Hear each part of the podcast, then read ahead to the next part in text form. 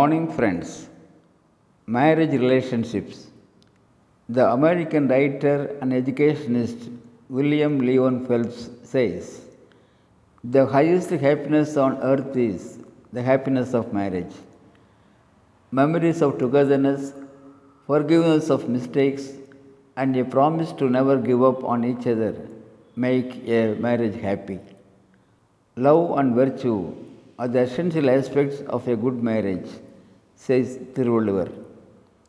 Psychology says the basis of a man is thinking, and for a woman it is feeling.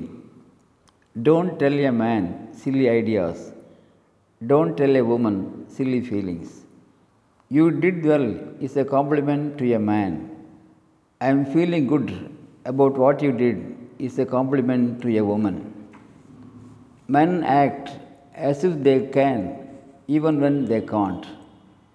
Women act as if they can't even when they can. Men are never at ease accepting their weaknesses. Women are never at ease accepting their strengths.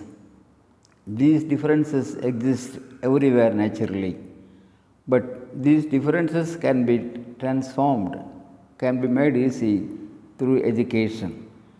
But education should be to the heart before to the mind. But these differences should be and can be viewed gently and positively to be happy. Relationships are like seeds. Yes, relationships are like seeds. They have to be nurtured and developed.